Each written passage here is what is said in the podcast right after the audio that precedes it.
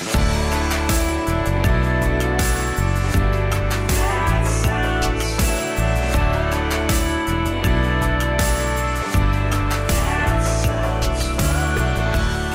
friends. Welcome to another episode of That Sounds Fun. I'm your host, Annie F. Downs. I'm really happy to be here with you today. Happy Monday. We've got a great show for you.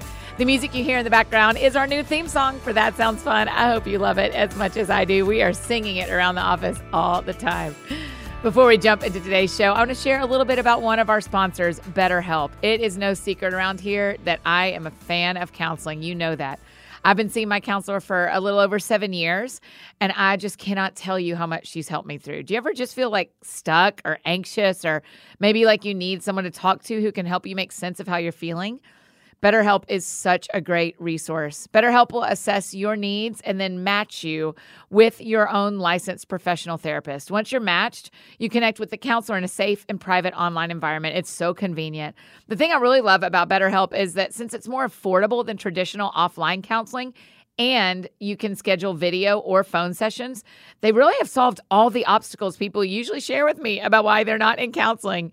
In fact, financial aid is available and you never have to worry about awkward waiting rooms. BetterHelp has licensed professional counselors who specialize in depression, stress, anxiety, relationships, sleeping, and trauma, and anything you share with them is completely confidential.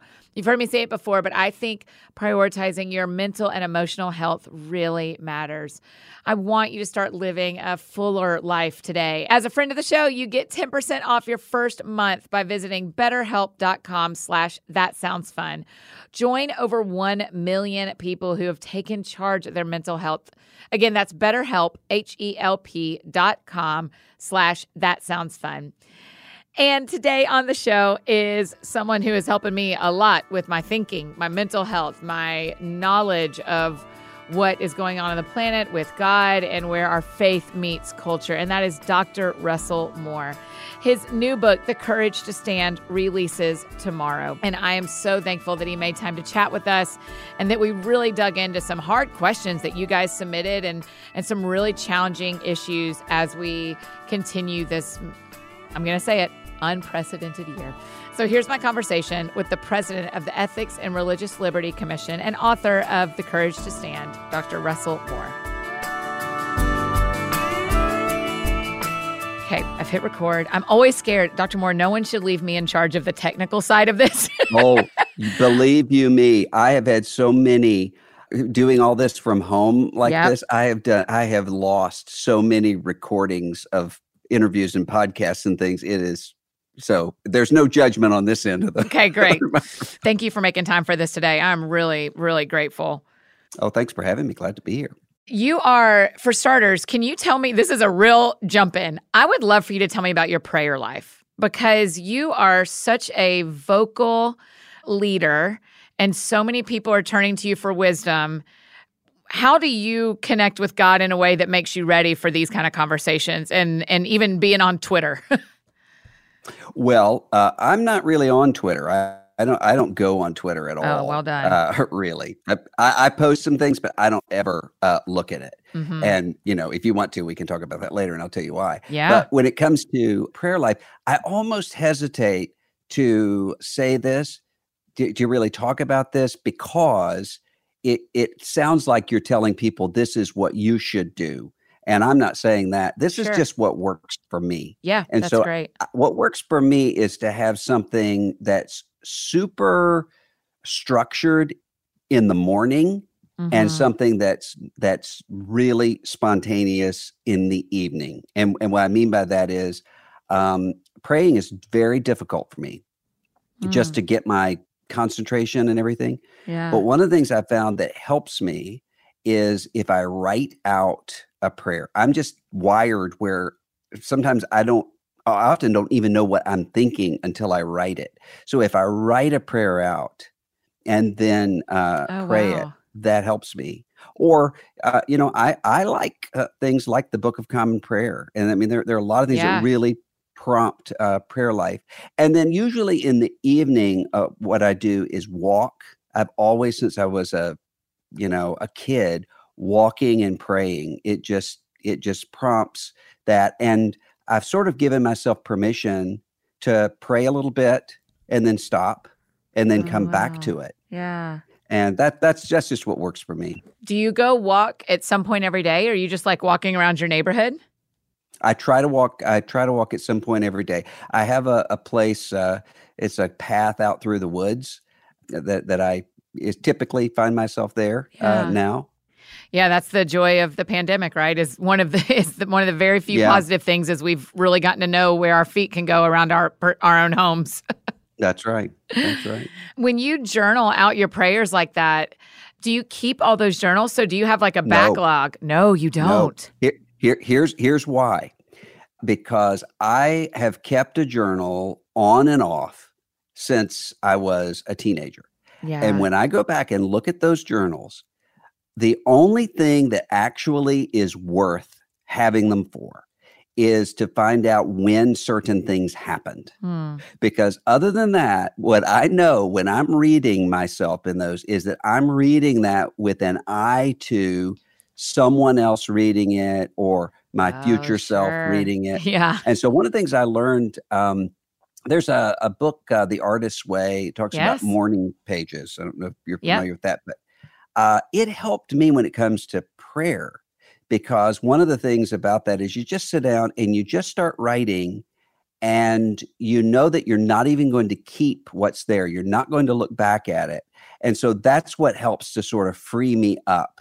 So I don't have to think, well, I've got to make sure that you know everything seems seems right. It's That's just, I- right. I- you know, That's great, man. That has got to bring so much freedom to people that are hearing that of the idea of like, just get them, get it down, and then get rid of it, and Yeah. it'll help you pray. But you don't have to see it in five years. You don't have to worry that when when you're gone, your kids are going to be reading that out loud at your funeral. That's that's exactly right. And you know, one of the things too, and, and I've, I've sort of learned this over the years, is that, and, and the Bible talks about this a lot about the Abba cry and about uh, groanings too deep for words. Ah, Often, the times in prayer that have meant the most to me have been those times when I've said, "Lord, I don't even know what I'm asking you for." Hmm. I, I don't I don't know what I even want to say. I'm just here.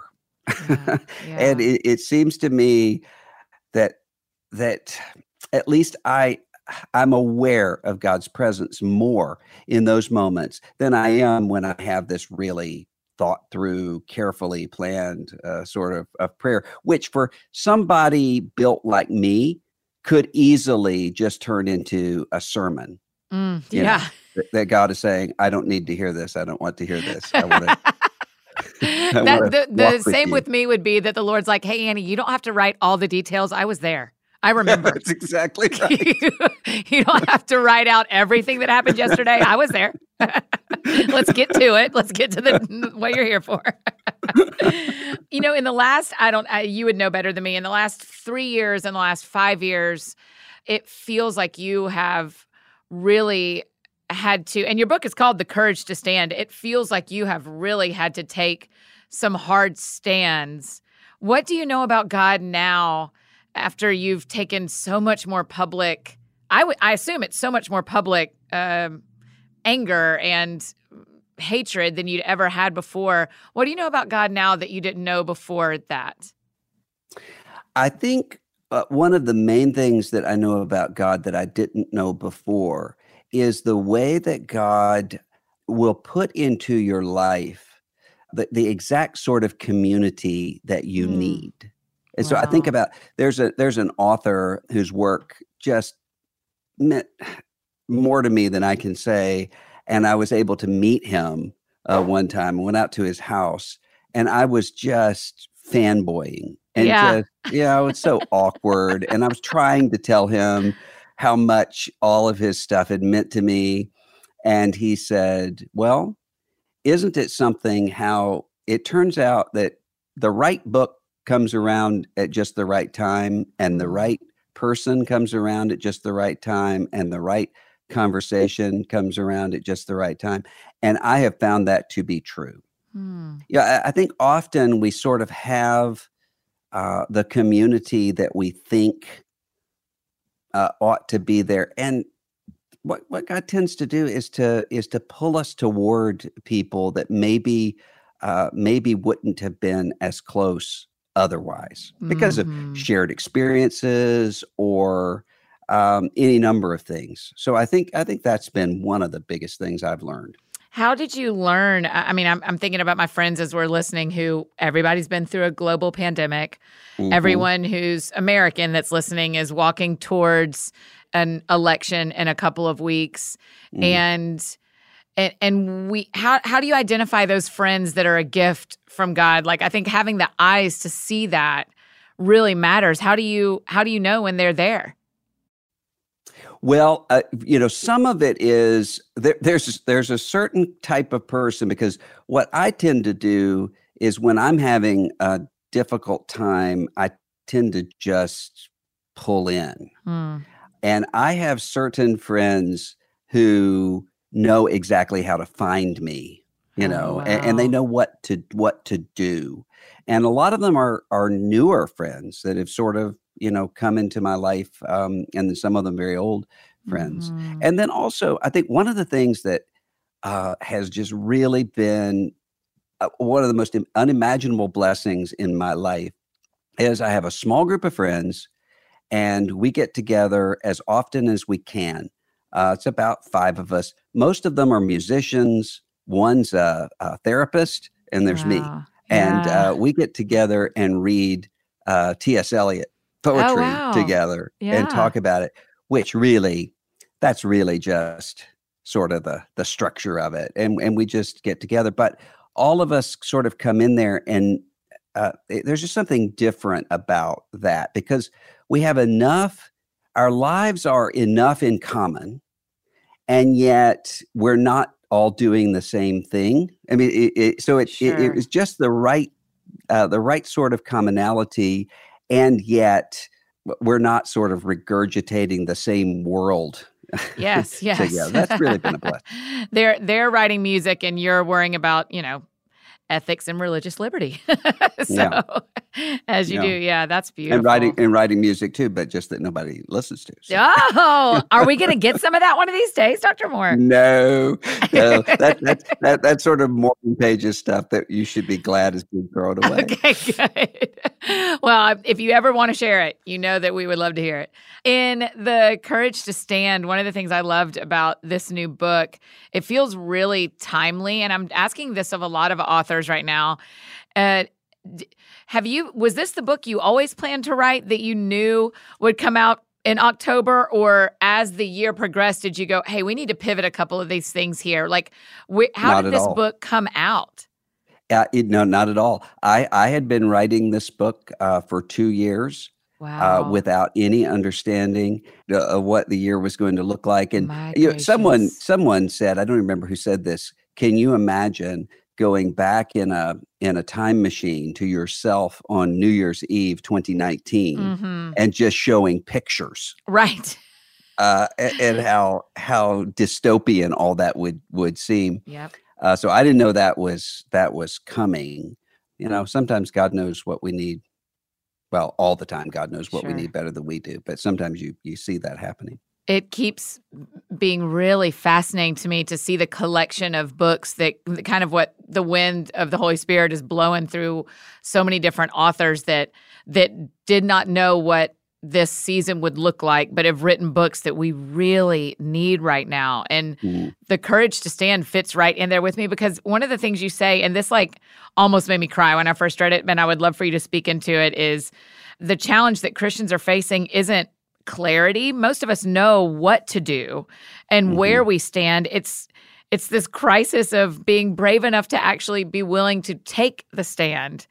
Yeah. How do we determine my, my worry here, Dr. Moore, is that we're gonna take stands on things that aren't the things that we really have to take stands on. How do Oh, we yes. determine what matters most? Well, w- when I say uh, stand uh, in this book, I, I'm sort of almost turning that on its head from what Mm. we we typically think of. I think usually what we mean when we say stand for something is to uh, have a, a, list of positions that you're you're arguing about mm. and of course sometimes that's uh, that's part of it but that's that's not what standing is i think right. in in the bible it's more what elijah is saying when he says the god before whom i stand. Or when the apostle paul says that the one who uh, before whom one stands or falls. I mean, I think I think that that's having one's life lived in God, mm. and I think that if if that part is there, then that means that a lot of this sort of frantic, uh, you know, people people just res- people respond to fear in in multiple ways. Yeah, and one of the ways that some people uh, respond to fear is to just say, "Who's the herd?"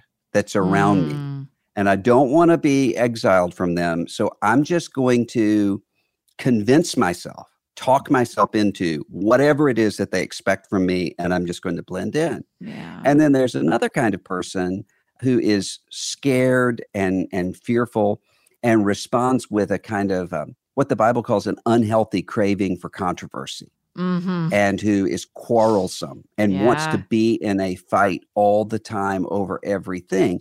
And, you know, there's a reason why the Bible puts sexual immorality and that mm. together because they're the same sort of thing. It's, it's the same thing. You know, when I talk to somebody who, uh, you know, infidelity is breaking their marriage up, that's almost never, in my experience, is that about sex to begin huh. with.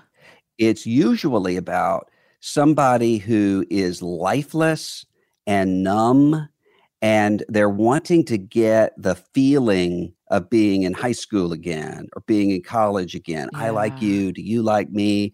All of it. The, right. That, that, that, sort of, of that. adolescent romance mm-hmm, and mm-hmm. hormonal flush.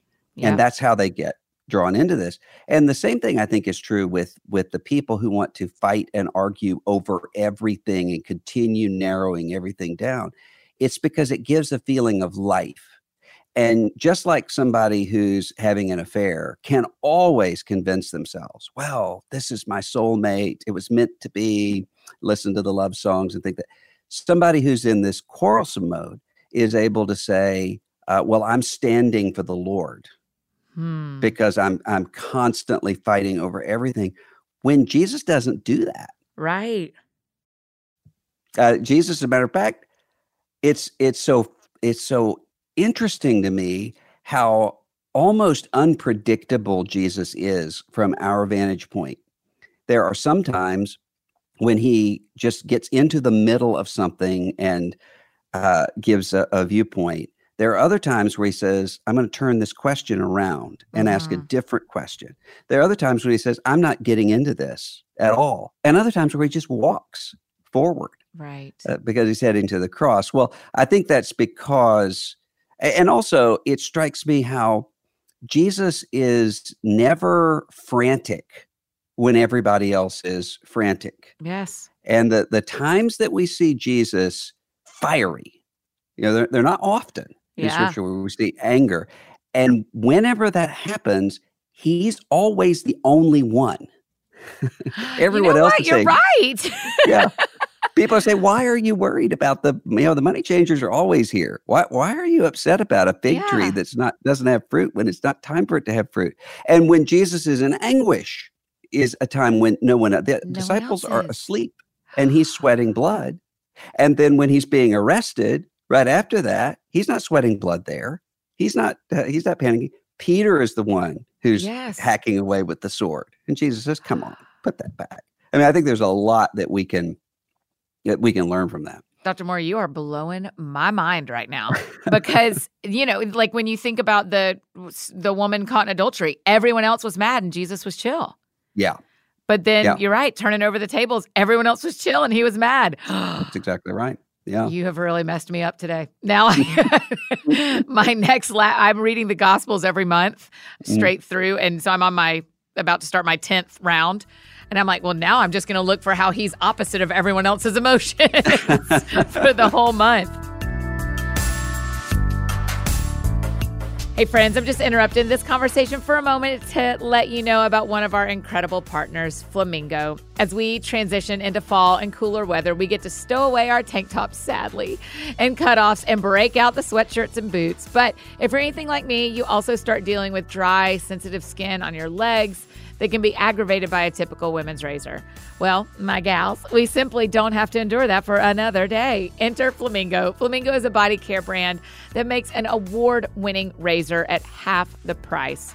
Flamingo was started by a group of women at Harry's. You've heard me say this, the men's shaving brand, who wanted to create a better experience for women, too. I'm so grateful. They crafted razors that are both beautiful and affordable. I love my flamingo razors, and that is plural because I have multiple.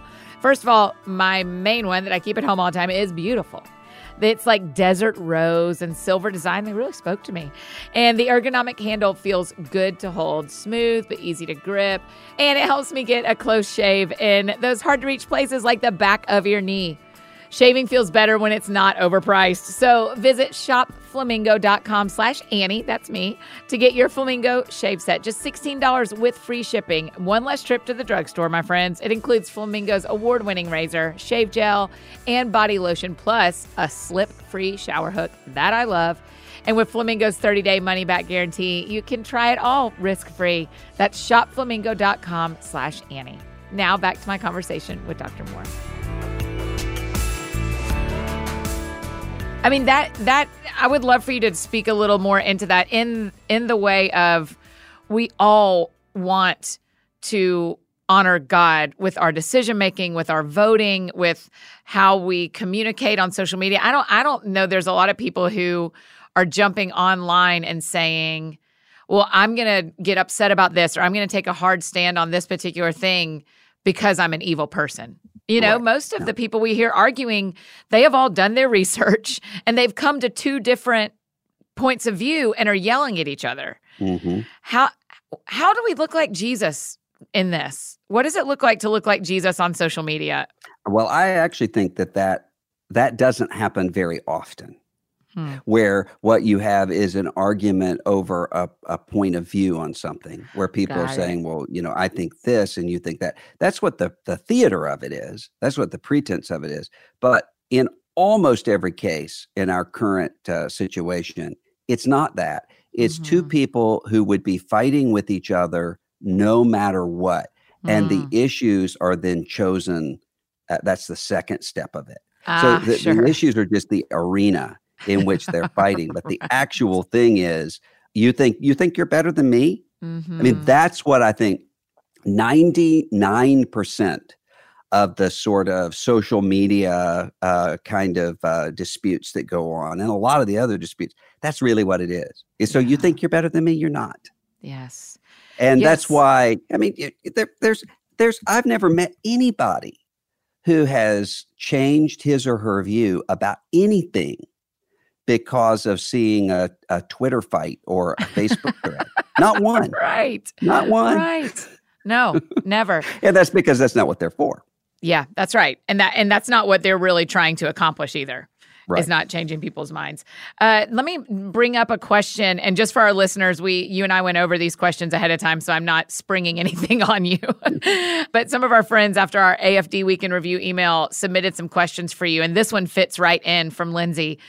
Why does right now in history feel so much more divided and contentious, particularly among Christians, than any other period in modern history? Is that true?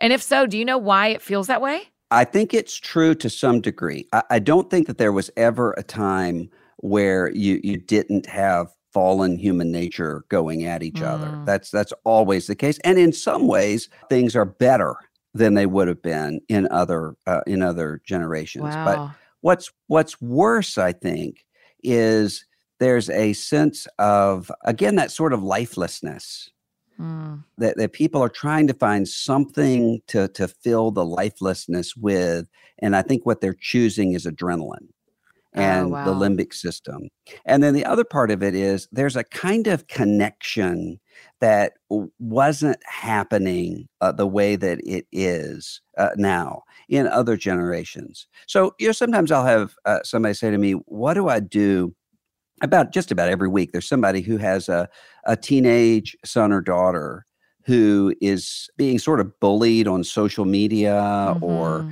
or maybe not even bullied but just uh, social media is is messing with their minds and yeah. i said well of course it is i said i mean remember what it's like to be a teenager where what you're saying is what do other people think of me uh, am i do i fit in mm-hmm. am i included well, now you can have at least this illusion that you're tracking this uh, mm-hmm. uh, all the time. What do people think of me? Do they think about me? What What's this party that somebody else was invited to and I didn't even know about it until I saw right. the pictures on Instagram? Right. I mean, right. that's something that just wouldn't have been technologically. the The underlying reality was there, but the ability to to amp it up to the level we have now wasn't. Yes. I was saying to a friend the other day that my senior my freshman year of high school, I saw a picture in a yearbook of something I had missed out on the summer before. And yeah. and that was one day of my whole year that I saw something I missed out on. And that yep. is what teenagers are experiencing every day on that's social right. media now. Right. That's right. Right. Okay. So that makes sense. Yeah. That's why it just feels like we can see so much more. And maybe that's why it feels more contentious. Yeah. I yeah. think so. Okay, let's keep going with a couple of these questions because I think this is these would be really helpful for our listener. And I'm, I'm really thankful to you, Dr. Moore, for being willing to answer some of these. But one friend asked, What's a good Christian response to, and she put this in quote, heroes of the faith who also had a history of owning slaves and or advocating for slavery? Where's the line between understanding that we all have sin, yet being horrified at their biblical justification for such unspeakable things? Well, I think you have to be honest about where there are uh, sins in any so-called heroes of the faith, whether they're mm-hmm. biblical figures or, or, figures who came came after that. Uh-huh. Uh, you have to be honest about that. And I think the the sort of rule of thumb that I have, because what I see is sometimes the tendency is to say, well, if this is a hero, then that means that whatever he or she has done that's wrong can't really be that wrong. And mm. so I mm. just sort of do a well, what about? Yeah. kind of thing. I think that that is a terrible way to go. Yeah. and I think it's also a terrible way to go just to say, uh, we're, we're not going to learn anything from from anybody who has who has sinned egregiously. I think the better way to do it is to say in in whatever person that we're looking at, it's not so much a question of whether we're valorizing that person or not. It's what are we valorizing about mm. that person. So if you think about, I mean, like a stained glass window in a church, if you walk in and there's a stained glass window of Solomon rendering the decision about the the baby, uh, yeah. the the living baby between the two women, well, you know what that sign is about is about the wisdom that comes from the Spirit. Right. It's not about Solomon's uh, concubines and his his pull into idolatry later on. It's mm-hmm. it's not about those things. Those things are there, right. and those things are important. But that's different than if you have uh, than if you have a, a stained glass window about something else. Right. And so I think we do the I think we do the same thing with our our so-called heroes in the faith, and we we have to learn how to do that because often what you're going to find out, even in the people that you know, is that sometimes there are going to be people that you respect and you admire who are going to disappoint you. Hmm. And you're only going to see that in retrospect. Yeah. And then there are going to be other people in your life who you don't really notice that much. And only in retrospect do you see, wow, that was real faithfulness, extraordinary faithfulness in ways I just couldn't see at the time. Mm-hmm. But I think the reaction that some people have is when that does happen, then there's a sense of questioning well, is everything that I learned from this person now fraudulent? No. Yeah, that's the no. fear, I think, that people think yeah. If something goes sideways with an pastor or an author or a musician that they like that anything that person's created in history is now void. Right. Yeah, and I don't I don't think that's the case, but I think we we also have to say but it does tell you. I mean, eh, what what you have to say is okay, this person is um, preaching and teaching and so forth, and yet doesn't see mm. uh, this glaring sin or injustice. That the question needs to that, that, needs to be asked. Secondly, is well, why not? And yeah. what's going on? And so you take that into account. And I think that the main way that I try to take it into account is as a warning, which is to say, what are the things going on around me that it's not that I sit down. I mean, you said earlier, nobody says I want to be an evil person today. Let me go on social media and do that. That that's exactly uh, the case with with everything. Almost no one mm. says, "How do I act like a supervillain today?"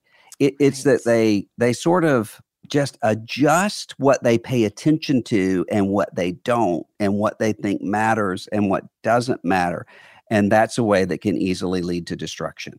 Yeah, and so I think take a warning for that from that and say that could easily happen in my life too, and I have to be constantly asking God, mm-hmm. show me this, and have community where people are showing me that too. And uh, you mentioned a version of this, in Courage to Stand, but the idea of of not letting shame make decisions for you, of yeah. having courage over shame and being free from that. Uh, because I do think there there are things that we all want to stand for and be known for, but there but then you go, well, but if people really knew. Yeah. If they knew I used to struggle with this, if they knew what my husband and I talked about, and we're, we're trying to figure out if they knew our financials, if they knew what our kids said, yeah. then, but, and, and so, how do we keep shame from? I mean, you don't have to give away the whole book because we should read it, but how do we keep shame from stopping us from being brave? You know, I think I think the main thing is to have a healthy understanding of judgment. Mm. And, and I, I, think that's something that most people don't want to think about because, I mean, if you ask your atheist or agnostic friend who doesn't maybe doesn't know very many Christian people, and you say, oh, "What do you know about Christianity?" You know, nine times out of ten, that person is going to say judgmental and you and I mm. both know what they mean because we've seen that.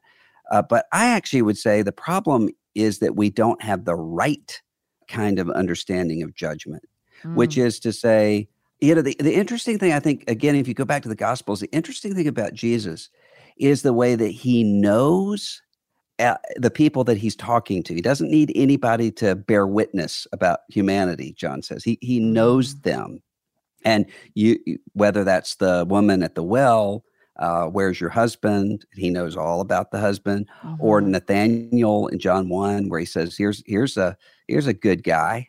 Yeah. And the, the response is, "You don't know who I am," and then he makes it very clear that he does. Hmm. And so, if if you start to have this understanding that I am in Christ, Jesus knows everything about me and came after me anyway.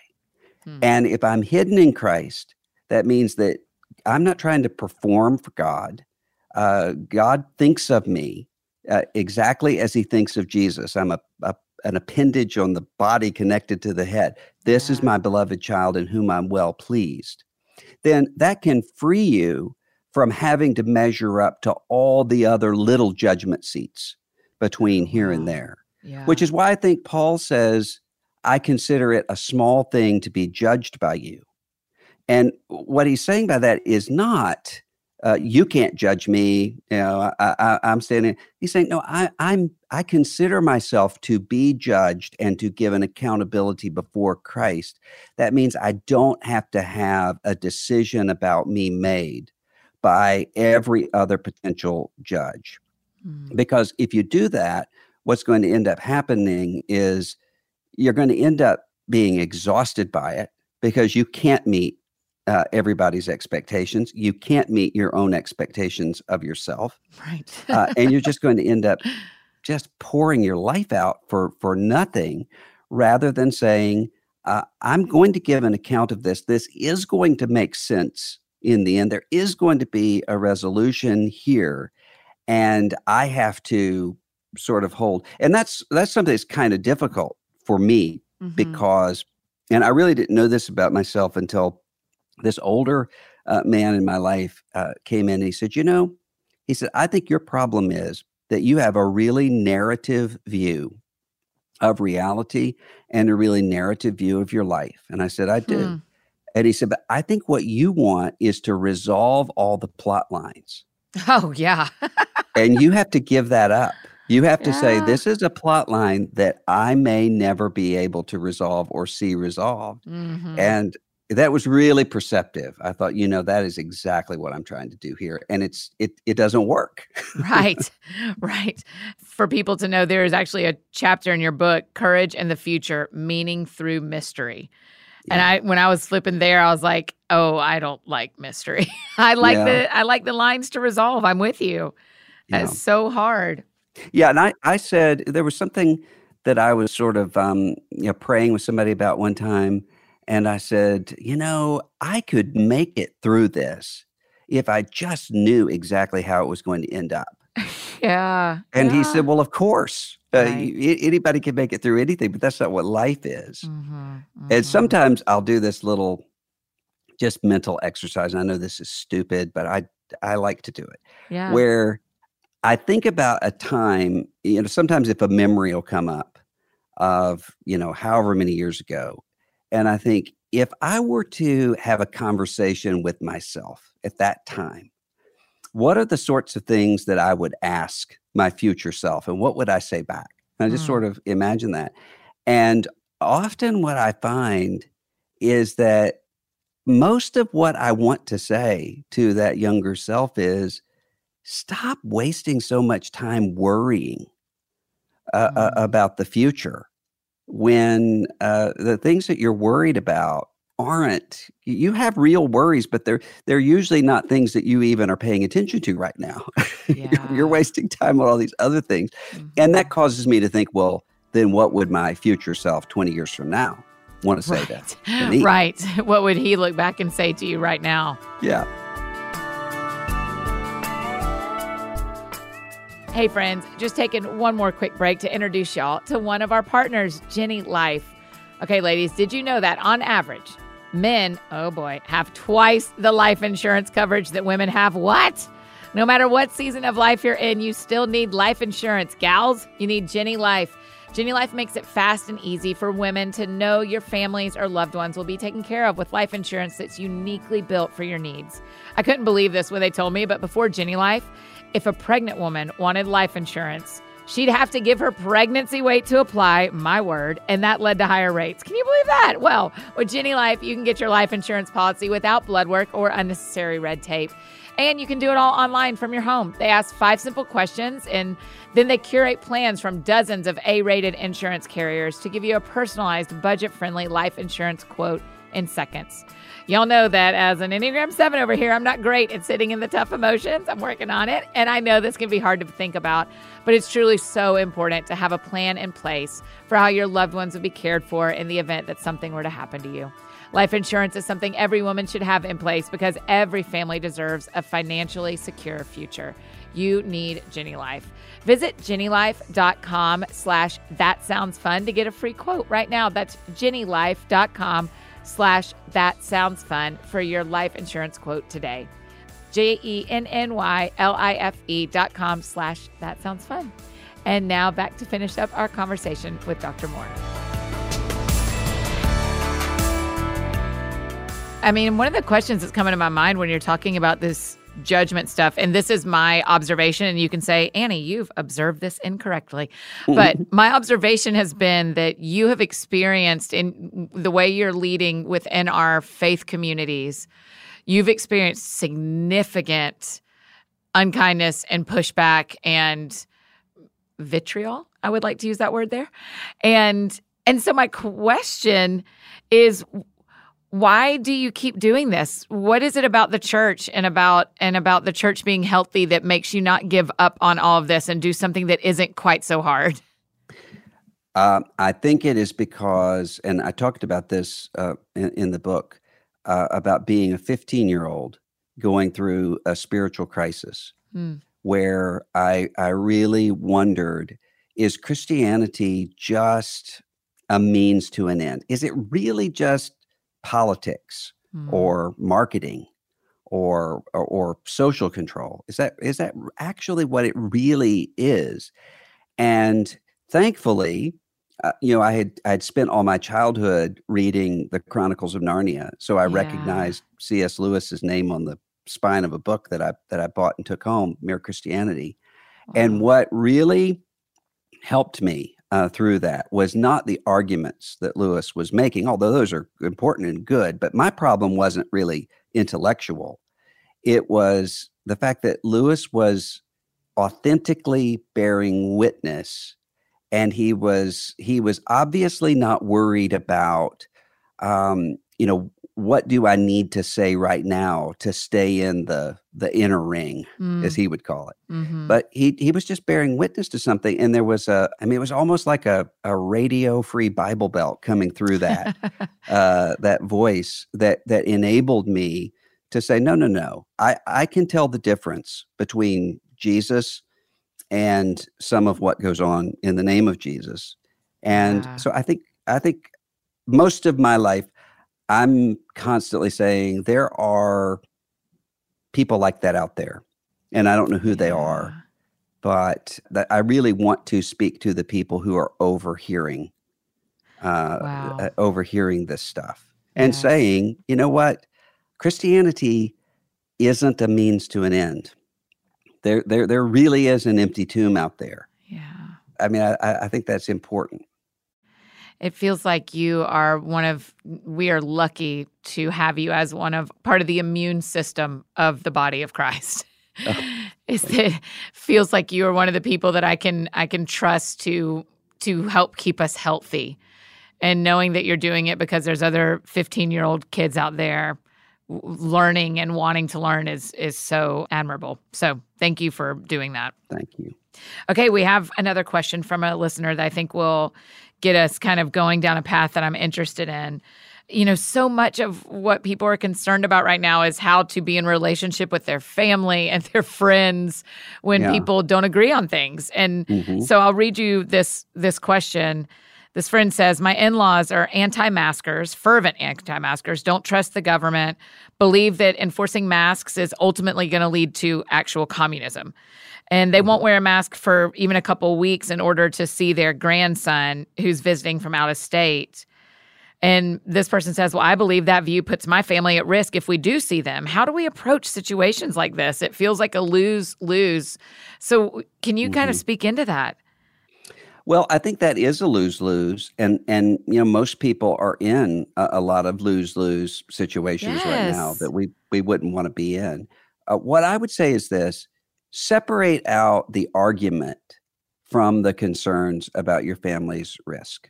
Hmm. So, if, if what you're wanting to do is to convince these people that they're irrational or uh, you know wrongheaded on this, which I think they are, you're not going to be able to do that and don't take the responsibility to have to do that and also don't fall to the temptation of the catharsis mm. of doing that i told her you know yes, don't don't, don't yes. give into that but separate that from your concerns about uh, your family mm. so it, it, it reminds me her question is it's unique to sort of our time but it's really not it reminds me of um, working in adoption orphan care over the years I would often have people who would say, you know, what do we do? We've adopted a baby who's of another ethnicity than our uh, extended family, and you know, we've got this aunt who's opposed to that and is is angry about it and what have you.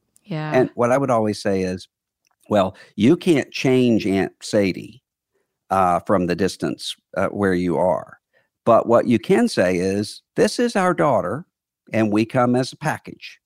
So if she's not welcome here, we're not helcom- welcome here. Hmm. You're not mad about it, yeah. but that's the reality uh, of it. And I think the same thing w- would be the case here. Don't put your your family in risk just to appease somebody else's conspiracy theories, mm-hmm. but try to find the ways w- where you can get kind of get through that. And I, I think probably in most cases, you're able to tell is this sort of a temporary aberration? I mean, everybody's going a little bit crazy in some way or the other right, right now. Me too. so, yeah, we all are. So just sort of take that into uh, to, into account and and do everything you can to lower the temperature. Hmm. But but I wouldn't do anything that would put my my family at risk at all. And so I would just say, you know, okay, well, you're not able to wear masks. I mean, we've had to do that yeah. and say, uh, you know, no, we're not going to go to that uh, event uh, uh, or, or, or, so forth. You, you, don't have to have extended argument. Just say that's that's not something we can do. Yeah, and, and that leads me to have you speak into this. This is something I'm really wrestling with: is how do we determine what the non-negotiables are for us right now? That are worth losing relationships over. I just see people losing actual friendships over yeah. certain things. How do we determine what's non negotiable to us? Well, I, I, can just tell you for me, um, what's not, I don't think that a relationship is negotiable. Mm. That's but the non-negotiable.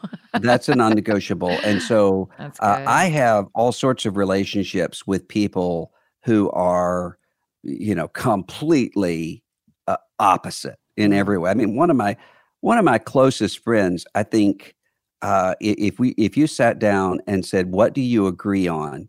it would probably be on one relatively minor thing, wow. which is where we met working together on that that thing, and we disagree on everything else, and that's okay uh, yeah. because because we're not sort of theatrically uh, we're not debating each other we're not whatever and what that does is it gives a certain sort of freedom where we can have really candid conversations that aren't you know the temperature's not high it mm-hmm. would just be mm-hmm. now what would somebody who who thinks the way that you do help me to understand that and it's it's not a it's not an existential threat you're, you're right. because the relationship is secure that said i do not think that somebody needs to be in a situation where um, you know you've got people who the, the boundaries are down and and it's it, it's something that's sort of uh, perilous uh, for for you mm-hmm. in terms of you know we all have those people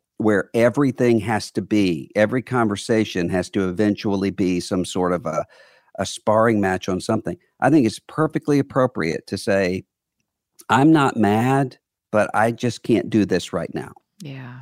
And and so we we we have a a little bit of a distance so that I can uh so so that I can function. I think that's yes. I don't think that's unforgiveness. I don't think that's uh, wrong.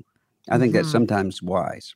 Yeah, just a, a few people that you can say, call me in 2021 and I think we'll be fine. yeah, that's exactly right. Or, you know, there there will be a lot of times when there are some people in my life and, and, there are times when I've actually said this, where I've said, you know what? Yeah, uh, let's do this, but let's do this. This is not an area that we're going to talk about hmm. because it's not.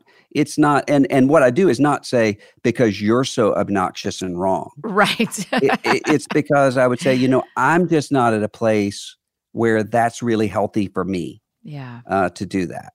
Yes. Because there is a sort of personality that sort of thrives off of kind of find where the tense point is and stir that around and it's it's kind of fun for them to observe mm-hmm. i'm not that kind of person mm-hmm. and so what i what i want to say is i really want to spend time with you but i don't want to do this yes and if you can do that i think that i think that sometimes can can work but you're right i mean i don't know one person who hasn't had friendships break up mm-hmm. family members at odds with one another, churches that are uh, at odds with one another. I mean, it's just it's just a, a really perilous time for that. Mm-hmm.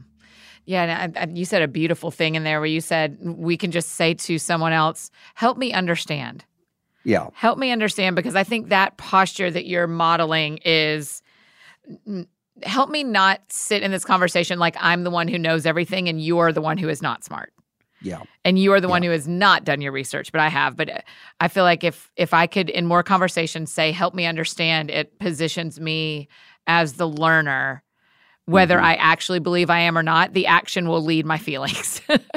but it, but it actually it it will it will help you uh, even e- even beyond the relational level, it actually will help you to be able to say, okay, why are we seeing these things so so differently? Mm, So mhm. even in a lot of times where I think I'm right and I think I'm just as right as I was before, uh, I have a better understanding of okay, what's the story this person is saying to himself or herself? Mm, where this makes sense uh, to them. And I think that's important. And and the reason for it is, you know, go back again to the 15 year old.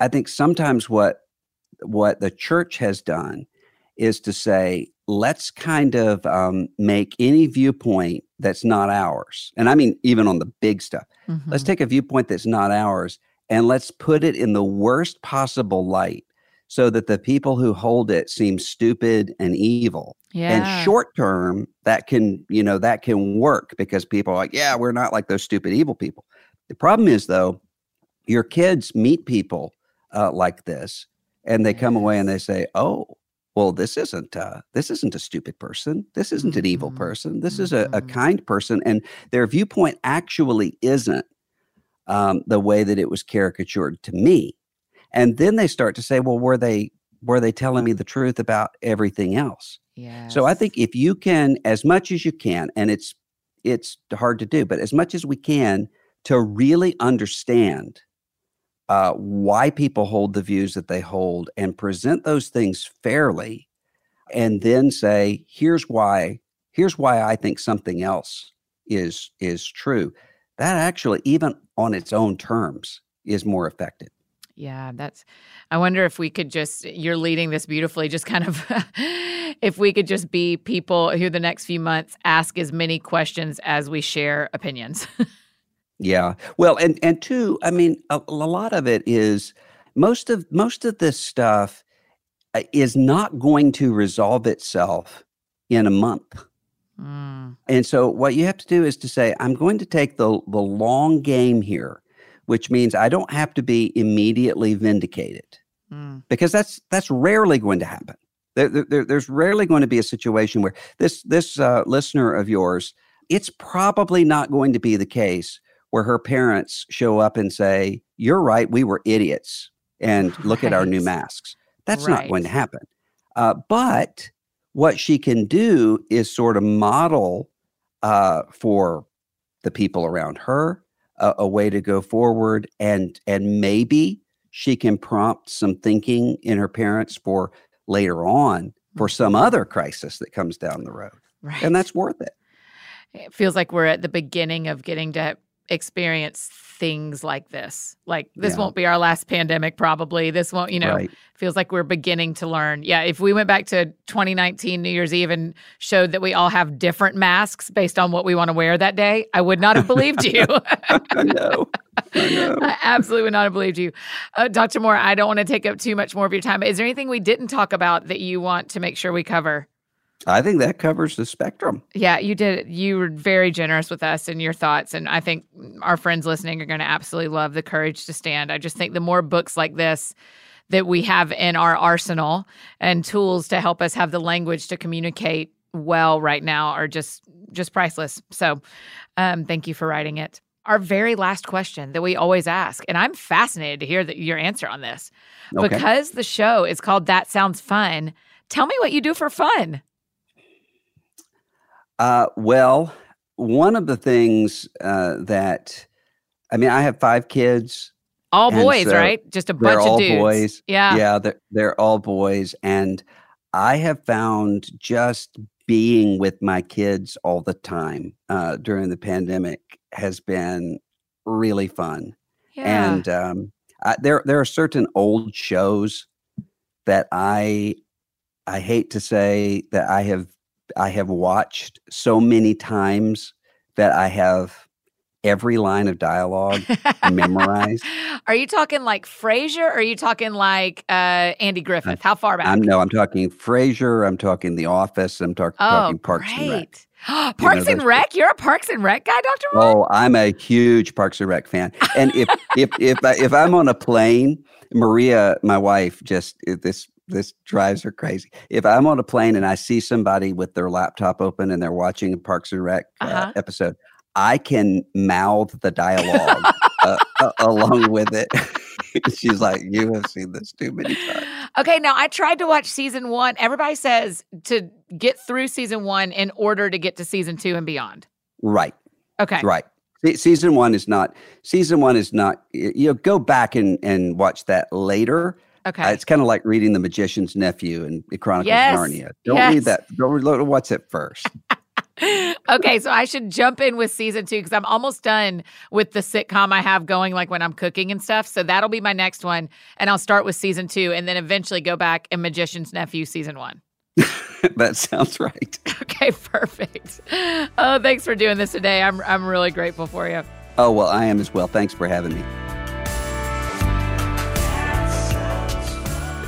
Friends, isn't he brilliant? My gracious. I just felt like we were getting access to a an absolute treasure trove of good thoughts and wisdom, particularly as we are walking towards our election in the US and the end of this 2020 year. Make sure you grab a copy of The Courage to Stand by Dr. Moore. It releases tomorrow, but it's available today. Go ahead and hop on wherever you love to buy your books from and get that ordered so it comes to you as quick as possible. And make sure you follow Dr. Moore on social media. Tell him thanks for being on the show and how much today's conversation meant to you. And thank you guys for submitting your questions so honestly and openly. And I'm I'm grateful you trust me with your words. If you need anything else from me, you know I'm embarrassingly easy to find. Annie F. Downs on Instagram, Twitter, Facebook, YouTube, all the places you may need me, except Snapchat and TikTok. You can find me. And I think that's it for me today, friends. Go out or stay home and do something that sounds fun to you. And we will see you back here on Thursday with one of my favorite country duos, two of my new, brand new best friends, Maddie and Tae. We'll see y'all on Thursday.